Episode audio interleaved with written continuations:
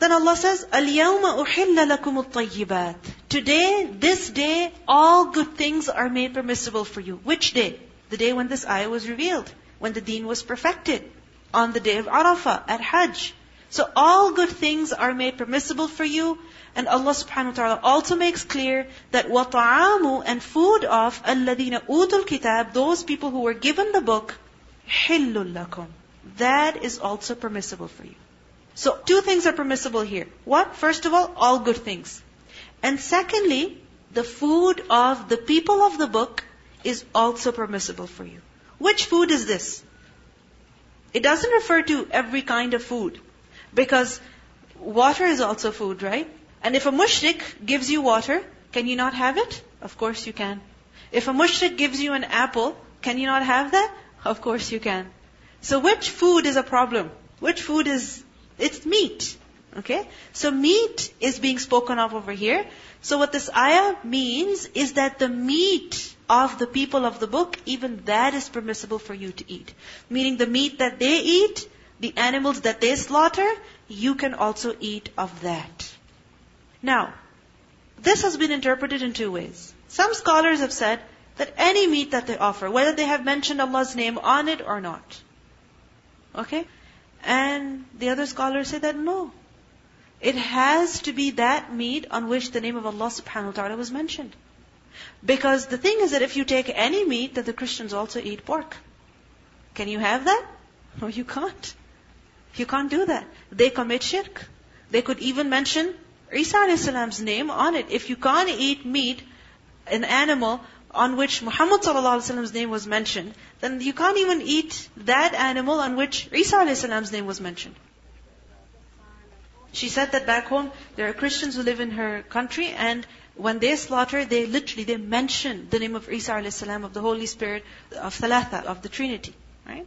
So the food of the people of the book is also permissible for you. وَطَعَامُكُمْ حِلٌّ لَهُمْ And your food is also permissible for them. Meaning, you are also allowed to offer your meat to them. Okay? Now what does this mean? That your meat and their meat is very similar. The way you slaughter and the way they slaughter is very similar. This is why it's okay for you to eat theirs, and it's okay for them to eat yours. Okay? Because the method of slaughtering is very, very similar. I'm not talking about how the Christians slaughter now, because their deen is very, very different from how it was before. Okay?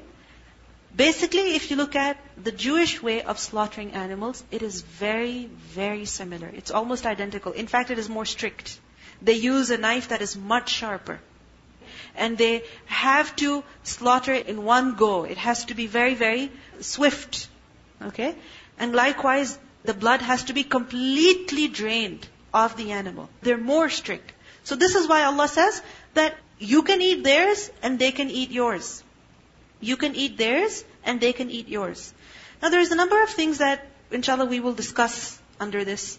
First thing I want you to be clear about is that so far what we have learned about halal meat is that meat becomes halal when, first of all, the slaughterer, the hunter, is who? A Muslim or a kitabi. Kitabi meaning someone from the people of the book. A Jew or a Christian. Whereas if a mushrik, if an atheist was to slaughter an animal, then that meat is not permissible for you. Okay? So the first thing is that the slaughterer, the hunter has to be a Muslim or a Kitabi. What's the evidence of this? Because obviously if Allah is saying that you can eat their meat, that means what they have slaughtered. Okay? So that's the evidence. The second condition is that at the time of slaughter, at the time of hunting, the name of Allah has to be mentioned. What's the evidence of that? So many verses. Just now we learned, وَاذْكُرُوا اسْمَ اللَّهِ عَلَيْهِ in Surah Al-An'am we learned, don't eat of that on which Allah's name is not mentioned. Okay? So the name of Allah has to be pronounced. And there's many ahadith also that mention the same thing. The third condition is that the cat has to be done. What is that? That the blood has to be drained completely. Which means that the animal must be slaughtered in such a way that the jugular vein gets cut, instant death, and the most effective way of draining the blood. The maximum amount of blood is drained from the body. If these three conditions are met, then you can eat of that meat. That meat is permissible for you to consume. Now, when it comes to Jewish way of slaughtering, according to their law, and this is basically known as shochet. So, the shochet, the slaughterer, when he slaughters the animal, then like I mentioned, he has to use a particular kind of a knife, he has to cut in a particular way, and it has to be a person who's had years of training, experience, someone who is known for his good conduct in the community, not an ordinary person can slaughter. And when they slaughter, remember that it is not considered an essential requirement for them to mention God's name, but they always do anyway. Sheikh Yasir Qadhi, he's written a whole paper on this. You can find it on Muslim Matters. He writes that halakhic law states that the shochet should verbally bless the act of slaughter with a specific blessing. While this blessing is not considered an essential requirement, in practice it is always done. And it is realistically inconceivable that a shochet intentionally abandons this blessing. Meaning he would always mention it. What is that statement, what are those words of blessing that they mention? The formulation of this blessing translates as, Blessed are you, God, our God, Lord of the world, who sanctified us through His commandments and instructed us concerning proper animal slaughter. Is there any shirk in this? Is there any shirk in this? No, there is no shirk. Whose name is being invoked? Only Allah subhanahu wa ta'ala's name is being mentioned. The only thing is that when they slaughter, so for example, they have 50 animals to slaughter, they will say this blessing only once at the beginning. They will not say it for every single animal that they slaughter. This is the only difference. Now, some Muslim scholars, they consider that for every animal, you have to pronounce Bismillah. And other scholars say that no, it's not a requirement. If you have 50 to 100 animals to slaughter, and when you're saying Bismillah at the beginning, you have the intention for all the animals, then you don't have to repeat every time. This is just like you have a plate of food before you, and you say Bismillah before you eat. Which means that everything that you put in your mouth thereafter, that Bismillah applies to every single morsel, every single bite. You're not required to say Bismillah for every bite that you take. So this is why some scholars said that it is not necessary that you say Bismillah every time you slaughter the animal. If you've said it once, it is sufficient. As long as your niyyah at that time was to slaughter all those animals. And if there is a person who regularly says it, he knows you're supposed to say it, and if they forget, is it possible to forget? Tell me, aren't we human beings? Yes, it is very much possible to forget. So for example, a person is going to start slaughtering the animals, and he usually says Bismillah, he knows you're supposed to say it, but he forgets. And as soon as he passes the knife, he says, oh, I didn't say Bismillah. So does it mean you can't eat of that animal? You can. Why? Because this was nisyan. And we make dua, رَبَّنَا لَا تُؤَخِذْنَا إِن نَسِينَا أَوْ أَخْطَأْنَا In the hadith we learned that nisyan, forgetfulness is something that this ummah is forgiven for. So as long as the person habitually, regularly says Bismillah, once or twice he accidentally forgets, then it's not a problem. So when it comes to kosher meat, what do we learn? That you may eat it. Because there's no shirk, all the conditions are met. But remember that just because you go to a Jewish restaurant, it doesn't mean that it will be kosher. Make sure that you find out that it is kosher certified.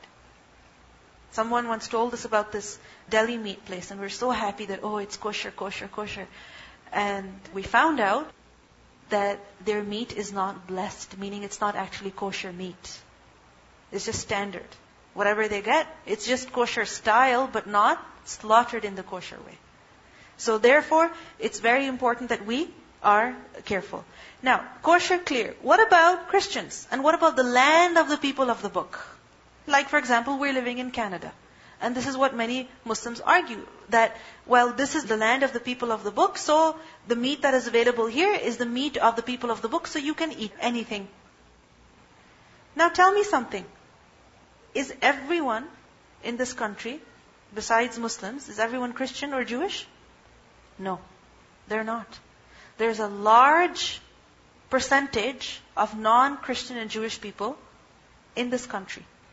And in every Western country. Whether they are mushrik, or they're atheist, or they're something else. There's a large percentage of them. And when they're slaughtering the animals, they're working in slaughterhouses. Tell me, are they all Christian? Are they all Jewish? No, not necessarily. They could be people of different faiths. And we know that the correct method is not applied when it comes to slaughtering the animals, except for just a few places. Like we learned that zakat is not done, the blood is not drained completely. Likewise, the animal could be dead as well. It may not be an animal that was alive when it was slaughtered. So in that case, what should be done? It is said that if the region where the meat mentioned is found has only people of the book, namely Jews and Christians, then their meat is halal. Even if it is not known how they slaughtered it. So you don't know how they slaughter. You come to a place that's all Jews, all Christians. Like for example, there are these Christian communities spread all over North America. Mennonite communities. You know about them? That how they raise their own animals, they slaughter them themselves, and men even have beards, women wear scarves, they wear long dresses, fornication is something that's not allowed. I mean, they have their own practices. Now they're Christians. You don't know how they slaughter their meat. If you happen to go there, and you eat their meat, there is no harm. If you don't know how they slaughter. But if you know how they slaughter, and they mention Isa name for instance, then you can't eat it. Likewise, you go to a friend's house and she's Jewish. And she offers you meat. And you know that she is proper about her religion. She follows her religion. Then in that case, can you eat the meat? Yes, you can. The point is that you don't have to ask and investigate. This is just like when you meet a Muslim, when you go to a Muslim's house, they give you meat. Do you not eat it? Do you ask them which butcher shop did you buy it from? Was Bismillah pronounced on it? Is it from Maple Lodge or is it from this or is it from this? If you start asking those questions, it is wrong. You should not interrogate the person who is serving you meat. Unless there is a strong reason for you to do so. And it is said that if there are other disbelievers in the region, then do not eat it. Because that means there is doubt as to whether it is halal or haram. Similarly, if you know that those who sell these meats slaughter the animals in a way that is different from the Shari'i method, such as strangling or electric shock, then do not eat it, whether the one who slaughtered it is a Muslim or a kafir. Okay? So tell me something. If a Muslim offers you meat and you know that it's not halal, will you eat it? No. So likewise, if a Christian or a Jew offers you meat and you know it's not halal, then how can you eat it then? If from a Muslim you can only accept halal, then from a kitabi also you can only accept that which meets the requirements that Allah subhanahu wa ta'ala has given. Is it clear? So, you can eat their meat and they can eat your meat as well. Why? Because you slaughter animals in a very similar way. Okay, you have the benefit of the doubt. Meaning that if you don't know how exactly they slaughter, you can trust them that they slaughter correctly, properly, and you can eat from them. But if you have a strong reason to believe that they don't slaughter properly, like for example, you go to a fast food restaurant here, you have a strong reason to believe they don't slaughter properly. But if you go to a Mennonite community, if you go to a hardcore Jewish restaurant, then you have a reason to believe that their meat is okay for you to eat. You don't have to go ask them. So for example, you go to a Muslim's house and you know that there are some people who are Muslim and they eat meat that is not dhabiha. So in that case, should you ask them or should you not ask them? Directly or indirectly? It's better you don't ask. Why? Because Aisha radiallahu anha, when she asked the Prophet there are people who bring meat to us. We don't know if it's halal or not, if they have slaughtered the animal properly or not. So what should we do? What did he say? To say Bismillah and eat it. If a Muslim gives you meat, then trust them. But if you see them slaughtering incorrectly, you see them, then you can't do that. You have to go and tell them what they did was wrong. You have to educate them. Likewise, if you know that Christians today don't slaughter properly, then don't eat their meat because you have ilm of their khata. If the food is halal, but let's say the packaging may have some a Jewish symbol on it or a Christian symbol on it, then in that case, can you eat it? Yes, you can, because طَعَامُهُمْ حِلُّ لَكُمْ Unless it is a part of their religious ritual, dedicated, offered to Isa a.s. or Zakaria a.s. or whoever, then in that case you don't. The question is that sometimes, you know, you're buying meat and it says halal. they say that it's halal, so you buy it from them. And then later on somebody comes and tells you, by the way, they're not actually halal. They don't slaughter their meat properly, and this is the reason, and this is the reason, and this is the reason. So should you go and investigate and research and find out, or should you just stick, should you just accept their word for it? Meaning accept the butcher's word for it. The thing is that you should accept the butcher's word for it. If they're saying it's halal, trust them. Okay? If they're saying certified halal, certified halal by someone, by some fiqh uh. council, by some uh. Muslim authority, by some knowledgeable Muslim person, so in that case you will accept it. But if there is one complaint after the other, and people want to know how their meat is slaughtered, where their meat is coming from, then you have the full right to investigate. Provided that you can. If you can investigate, then go ahead and do it. But if you can't and you're just talking about it, spreading confusion amongst people, then don't do that. So either go find out, investigate, and if you don't have the ability to do that, then just be quiet. Don't just talk. Because unfortunately what we do is we just talk and we spread rumors and we spread confusion and chaos like this so that people are never sure about what they're eating. At one point they will eat it, another point they won't eat it. So, first of all, trust the Muslim who is giving you meat. Secondly, if you have a strong reason to believe that no, their meat is not halal, then in that case you investigate when you can. And if you can't do it, then stop talking about it. Don't eat from there when you don't feel comfortable. But at the same time, don't make other people just a subject of your conversation all the time. What if you go to a fast food restaurant like Pizza Pizza and they say they have halal food, but they also sell non-halal stuff? So what do you do then? Do you like? Of course, you can eat the halal. I mean, if they're saying it's halal, uh, if you go to Lick's Burger and they say they have halal burgers, enjoy them. Say, honestly, why? If they have said it's halal, they have separate pans, separate everything for it. Why not? This is just like you go to a grocery store, you find halal meat section and haram meat section. What do you do? You pick it from the halal meat section. So, first of all, their meat is halal. Secondly, Allah says, وَالْمُحْصَنَاتُ مِنَ الْمُؤْمِنَاتِ After food, marriage. So, muhsanat min al-mu'minat, meaning lawful for you in marriage are who? Muhsanat, chaste women. We have done this word earlier. And muhsanat gives the meaning of chaste as well. So chaste women from among who? Min al-mu'minat, from the believing women. Meaning you can marry chaste, believing women. What does this indicate? That men are encouraged to marry chaste, believing women. Decent, believing women. Women who protect themselves, who guard their chastity, who are not unchaste. How do you define chaste and unchaste? Who is a chaste woman? Someone who just covers herself. Okay, that is part of it. Because that is part of haya, that is part of chastity to be dressed in a modest way. Okay, that's one thing. Secondly, someone who has like 50 guy friends and she just chats with them and talks with them and hangs out with them and brother, sister, you know. Is that considered chastity? Is that considered decency? No, it's not.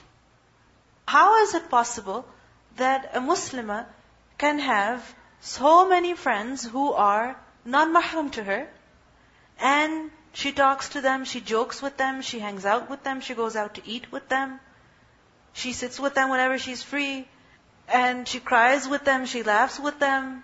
This is not decency, my dear sisters. This is not chastity.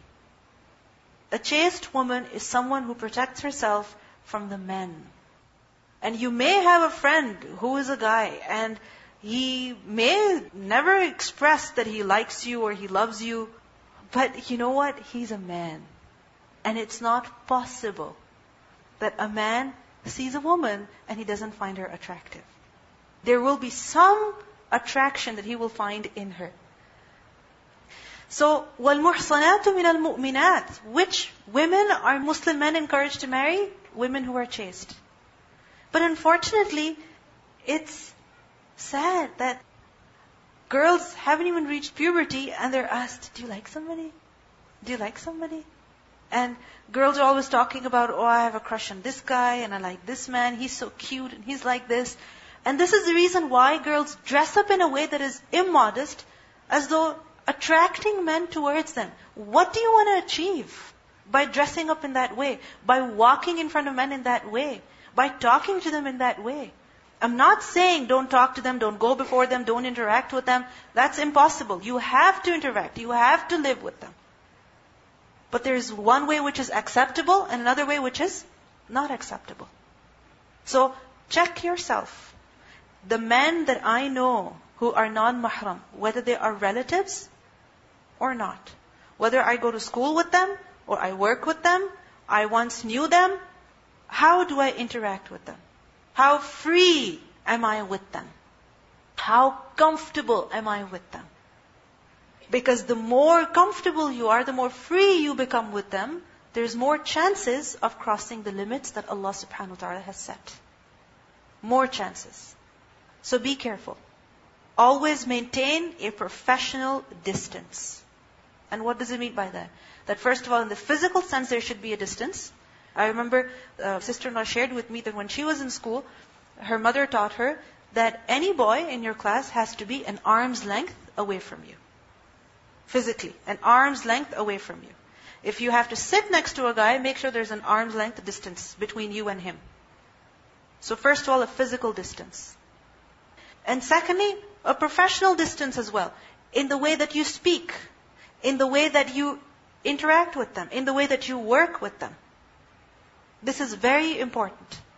Because otherwise, the limits that Allah subhanahu wa ta'ala has set, they get crossed, they get violated, and as a result, we put ourselves in difficulty. Women put themselves in difficulty.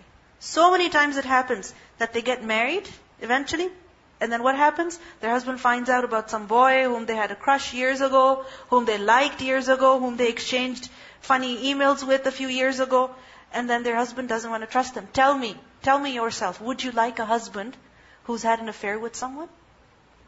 Would you ever want a husband who had a girlfriend? Would you ever want a husband who has many girls whom he likes and there are many girls who like him? If you don't want that in your husband, don't make yourself a wife for another husband who's like that. Because no husband wants such a wife either. If you want a pure husband, be a pure woman yourself as well. Be a pure girl yourself as well. Here we are at the um, Utah State University Library for some interviewing to ask people if they believe that men and women can be just friends. Um, so let's go inside and see what we can find. Do you believe that men and women can be just friends? Yes. Yeah, of course. Yes, I do. Yeah. Yes. Yeah. Yeah. Um, I think it'd be hard to do. Yes. I mean, we're all men. I know. So of course we're going to have those feelings, and we can we can be content with just friendship, but and we can be silent regarding those feelings, but we're gonna have them. Yes. Mm, nope. No. No. Yes. Yes. Yes. I, I don't believe so. No. I guess what I'm saying is no. Okay, good. Backpack road bacon and running. Okay, we'll walk with you. Do you believe men and women can be just friends? Um, yeah. Yes. Yes.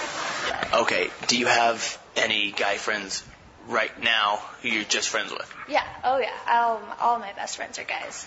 Dave. Trevor. Trevor. Taylor Mulford. Bobby. Yeah. How long have you known Trevor? Two years. Of those guy friends, do you think any of them secretly like you? And be honest, Probably. Yeah. do you think that guy is interested in you? Yes. okay, maybe you can only be just friends in high school, because most guys won't just be my friend. Would Dave hook up with you if if you gave him the chance? Well, yeah. Do you think Trevor liked you? Yeah. And I know my bit. would he hook up with you if you wanted to hook up? Yeah. So he likes you. hmm So what you're saying is men and women can't be friends. No, we can be friends. But you're just friends, but he likes you. Yes. So it's a one-sided friendship. That was one instance. Uh, if she wanted to hook up, would you hook up? Oh, totally. Look at her. Don't be sarcastic. I need the truth. Seriously, yeah. All right, there we go. All right, that's perfect. Okay, cut, cut. Because of physical attraction. It's not possible. Okay. But you said I just want to be just friends. Now, do you literally believe that he is not interested in you at all? Oh, yes! Yes! That's what I'm talking about! As we can see, um, after interviewing everyone in the library, um, it is impossible for men and women to be just friends. And under no circumstances can it happen. Um, that's a wrap. I don't have to say anything. والمحصنات من المؤمنات Chaste women from the believing women. With your iman, the only thing that befits you is chastity, decency. والمحصنات من الذين أوتوا الكتاب من قبلكم And the chaste women from those people who were given the book before you, meaning you are also allowed to marry them. A Muslim man is supposed to marry who? A chaste woman, a decent woman, someone who guards her chastity, who doesn't have guy friends, who doesn't have illicit relationships with others. No, she is someone who guards her private parts, her honor, her chastity. And she could be a believing woman, a Muslim woman, and she could also be a Kitabi woman. What does it mean by Kitabi woman? Someone from the people of the book, Jewish or Christian. But there is a condition.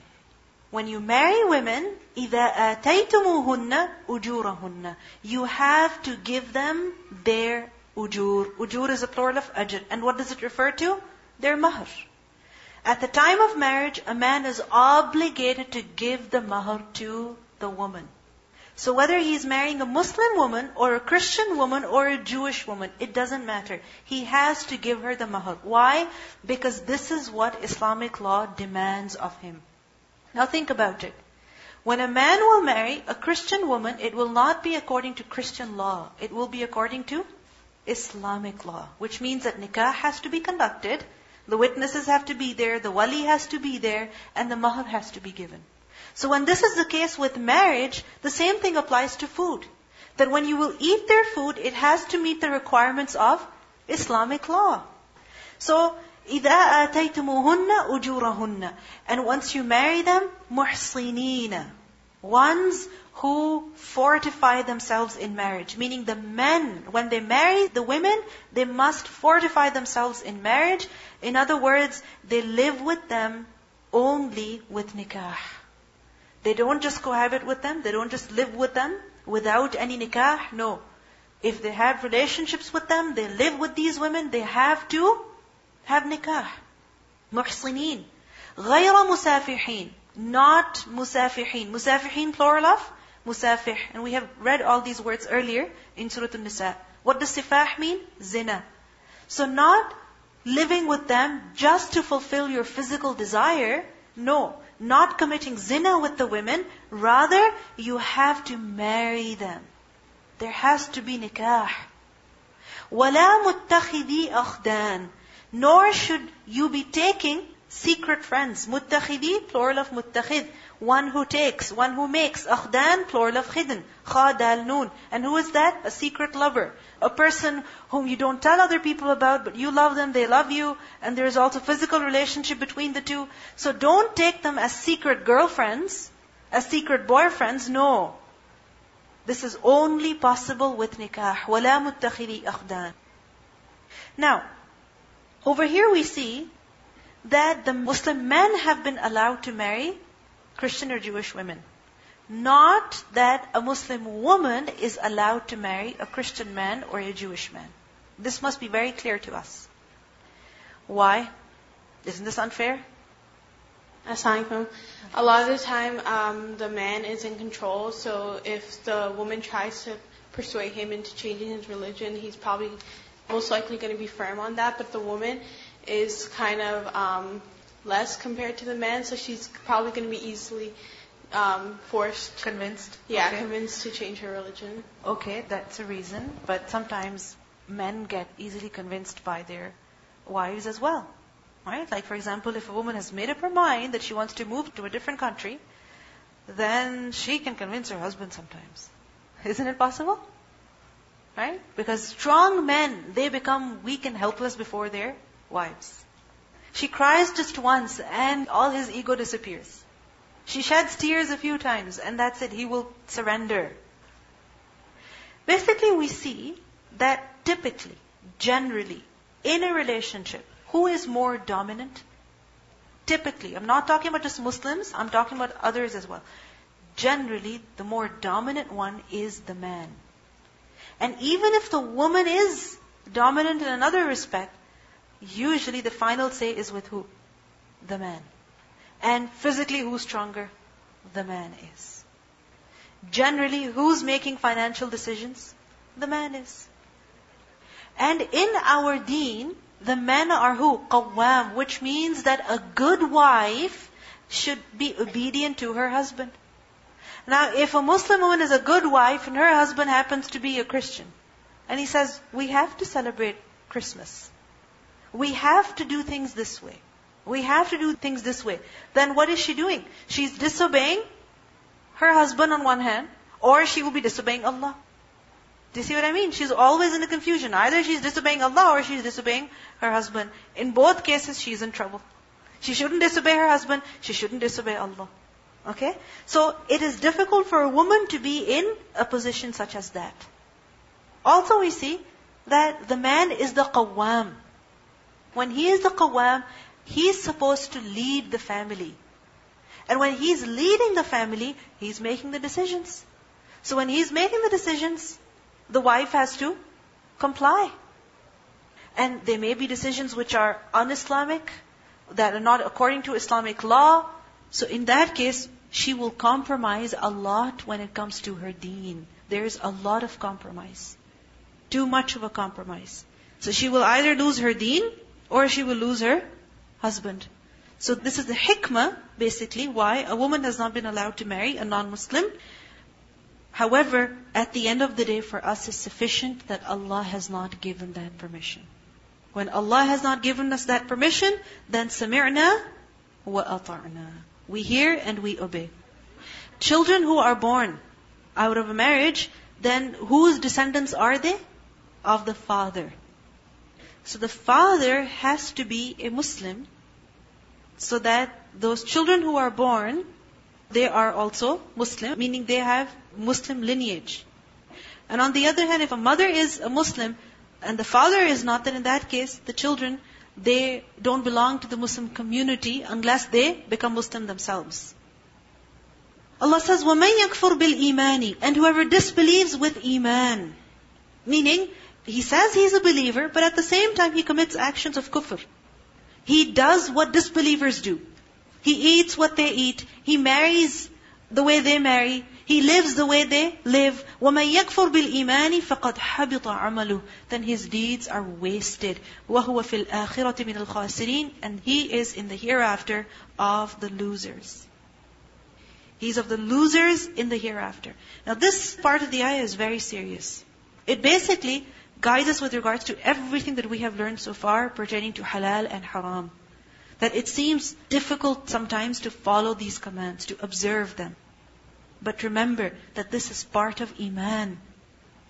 If we say we're a Muslim, we have to live like a Muslim. We have to eat like a Muslim. Drink like a Muslim. Marry like a Muslim. You can't mix these two things up, Iman and Kufr. They don't come together. They don't stay together. They don't blend together. They cannot coexist in a person.